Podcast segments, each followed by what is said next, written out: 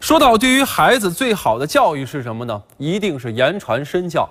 浙江的陈阿姨家里呢订了两袋牛奶，可是等陈阿姨下去取奶的时候呢，发现这个箱子里面呢并没有这牛奶。这陈阿姨琢磨着有点奇怪哈，想着很有可能是这送奶师傅没注意，肯定给她忘送了，她也没在意。然而第二天下午，当陈阿姨再次下楼的时候，又发现，哎，这箱子里。不仅有两袋新鲜牛奶，而且还多了一张小字条和五个一块钱的硬币。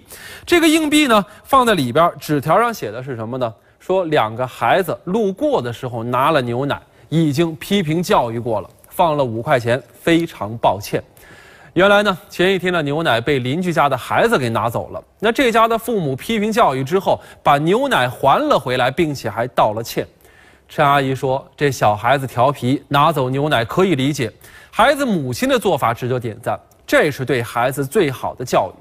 也是哈，这父母敢于承担错误、承担责任，相信这孩子以后一定是非常的有担当。”